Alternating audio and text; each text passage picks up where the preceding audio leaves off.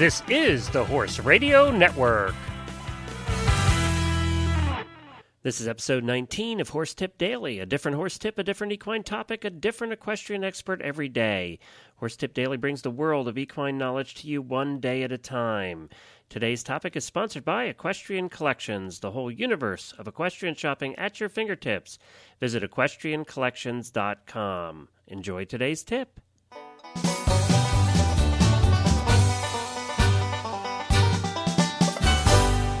I am Glenn the Geek from Lexington, Kentucky, and welcome back to Horse Tip Daily. You know, don't forget you can follow us on Facebook. We have a fan page there. Every day you will be alerted when the new show is posted, and you can listen right there on your Facebook page.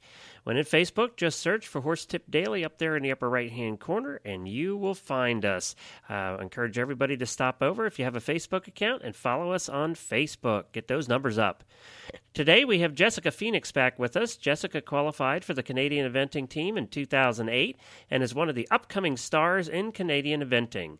She also has a large lesson program in Canada and is one of the most delightful people that I have ever had on the air and that I've ever had the opportunity to work with, and we're just thrilled to have her. And we'll get to Jessica right after these few short words from Equestrian Collections. You know, Equestrian Collections has been one of the biggest supporters of the Horse Radio Network. Uh, you know, they bring the whole universe of equestrian shopping to your fingertips. On any given day, they have over $100 million of products for you to choose from. And time is running out right now. You only have a week left to get to their tent sale. They're having their July tent sale with all kinds of stuff up to 70% off men's stuff, women's stuff, kids' stuff, clothing for your horse, tack for your horse. You name it, they have it. Stable supplies, whatever it is, it's there on sale at up to 70% off on their tent sale. But it only runs through the end of July, so you need to stop over and check it out at equestriancollections.com. They truly do put the whole universe of equestrian shopping at your fingertips and at a price you can afford. I encourage everybody to check out equestriancollections.com. Well, now let's welcome one of our favorite horse people and trainers, Jessica Phoenix. Well, hi, Jessica. Welcome back to Horse Tip Daily. We appreciate you being here. It's always fun to speak with you.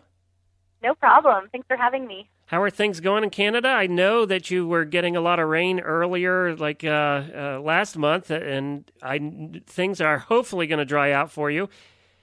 Hope, huh? Yeah, well, you have so few months that actually you can enjoy. yeah. that, yeah, the, that there isn't two feet of snow on the ground. So you know what though, they are so beautiful. Those two months, we just hang on to that all year. I bet you have to. You don't have much choice. well, well, we're in those two months now. So, and I know you have a riding tip for us. So, tell us what you have yes. for today. Okay, what I want to discuss today is doing dressage out of the ring. Um, a lot of times when we start schooling dressage, we always get in our little box, in our little sandbox, and we just, um, it's hard to not drill those movements. And so, what I want to talk about today is just getting your horse out of the ring and practicing dressage um, off in a field somewhere and just using the hills and the natural terrain to try and keep it a little bit interesting for the horse. Is it only to keep it interesting, or are there other reasons too? Um, well, one, it, it just keeps them a little a little bit happier through their mind, and the other thing is that it's such a good tool to build strength in your horse.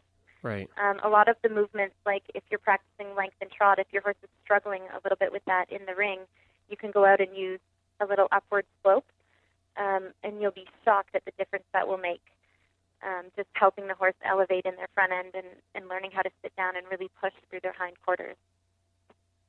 Have you found, uh, well, and it also helps in another way, is we've all been to, especially the lower level shows where you don't end up in a ring, you end up in a field someplace. Right. Uh, you know, with grass as your footing. For sure. So and, and that's pretty typical also in your warm up um, for dressage when you get to shows, is that especially in Ontario, a lot of the times we're off in a field warming up. Um, so if you only ever school your horse in, in good level sand footing, they sort of get a little bit you start doing dressage with them in the grass. right, right. So it's a great training tool for both horse and rider so that you learn how to keep the horse balanced and how to keep the impulsion and, and everything going on uneven ground. So, are there other things that you practice in an, in that un, excuse me? Are there other, other things you practice in that uneven ground on on that uh, outside the ring terrain for dressage? Are there other specific things you do? Um, a lot of the things that I love to do out of the ring are going forward and coming back. So teaching the horse how to lengthen, and then use using a hill to help them understand how to collect. Um, and it's amazing when you take them back into the ring like in the next couple of days after that school how responsive they'll be, and you can almost feel them get stronger underneath of you. Um, so it's just it's a really good educational tool for the horse to help them understand how to use their body, um, going from the length and back to the collection, and you don't have to fight them as much um, when you're trying to collect going up a hill, right? As opposed to trying to collect just on flat ground in a ring. Well, how often would you recommend people do outside the ring work? I think at least once a week is okay. a great tool. Um, and even when you're in the ring and you're schooling, if you're having a little bit of trouble with something, like like if you're doing a lengthen and as you collect they're not trying to they're not coming back properly, just go out and find a hill and just let them come a little bit forward, and then as you collect, you'll find it a lot easier.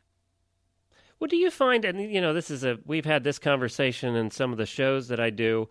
Do you find that with kids nowadays, they tend they tend not to have that experience like my wife did of riding the pony bareback all over the county and back, um, you know, and spending no time in the ring. Now, kids tend to start with lessons nowadays, and I wonder if they ever get to just, you know, have fun outside the ring. I I completely agree with you. Um, I think a lot of a lot of issues nowadays is just liability. So when people start riding, it's always very controlled in a very controlled atmosphere. Um, so a lot of them don't get to experience that. Just, having fun with their horse, right? Like going out and going up and down hills, and it's such a huge change being able to keep your horse balanced and and in good rhythm underneath of you. And it's um, not to mention a brain fun. break. exactly. they love that. for, for horses and riders. Like I once had a horse, I got on him, and it took me two hours. He would not move. Like wouldn't move. You could kick him, try and hit him with the whip, nothing. And and within two months of just playing around with him in fields, he was going forward, and he actually ended up. Um, he'd never evented before. Within within one year, he was going prelim level. Wow. Yeah, and I just I did all of that just out in the field and just getting him to have fun and and not be so soured by the ring.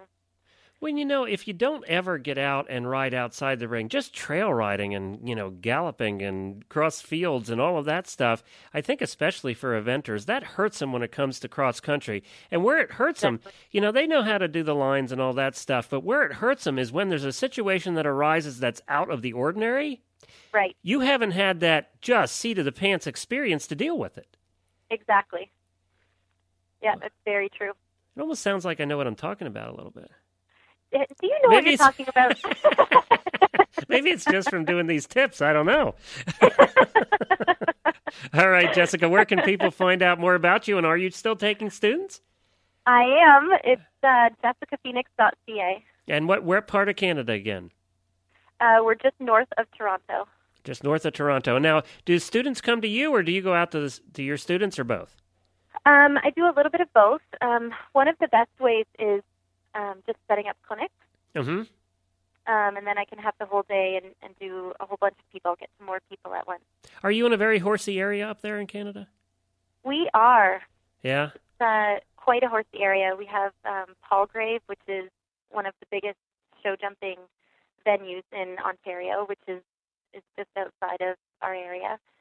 Um, so we're actually really fortunate because we have a lot of top dressage, show jumpers, and eventers close by. Wow, great. All right, Jessica. Well, we'll have you back here soon on Horse Tip Daily. Thank you very much. Awesome. No problem. Well, it's great to have Jessica with us. She'll be back periodically with more training tips. If you like Jessica and want to learn more about her, visit jessicaphoenix.ca. Jessica's also our spotlight eventer for the WEG show and at the 2010 radio show. You can hear her initial interview we did with her at 2010radioshow.com, episode 42. Well, today I decided to start a new segment on the show called The Geeks Picks. On the days when we have no emails for you, I thought I would make uh, recommendations on cool horse websites that I like, or some handy non horse websites as well. And of course, just because I like doing fun stuff, I had to come up with some special music for the Geeks Pick segment. Now it's time for the Geeks Pick.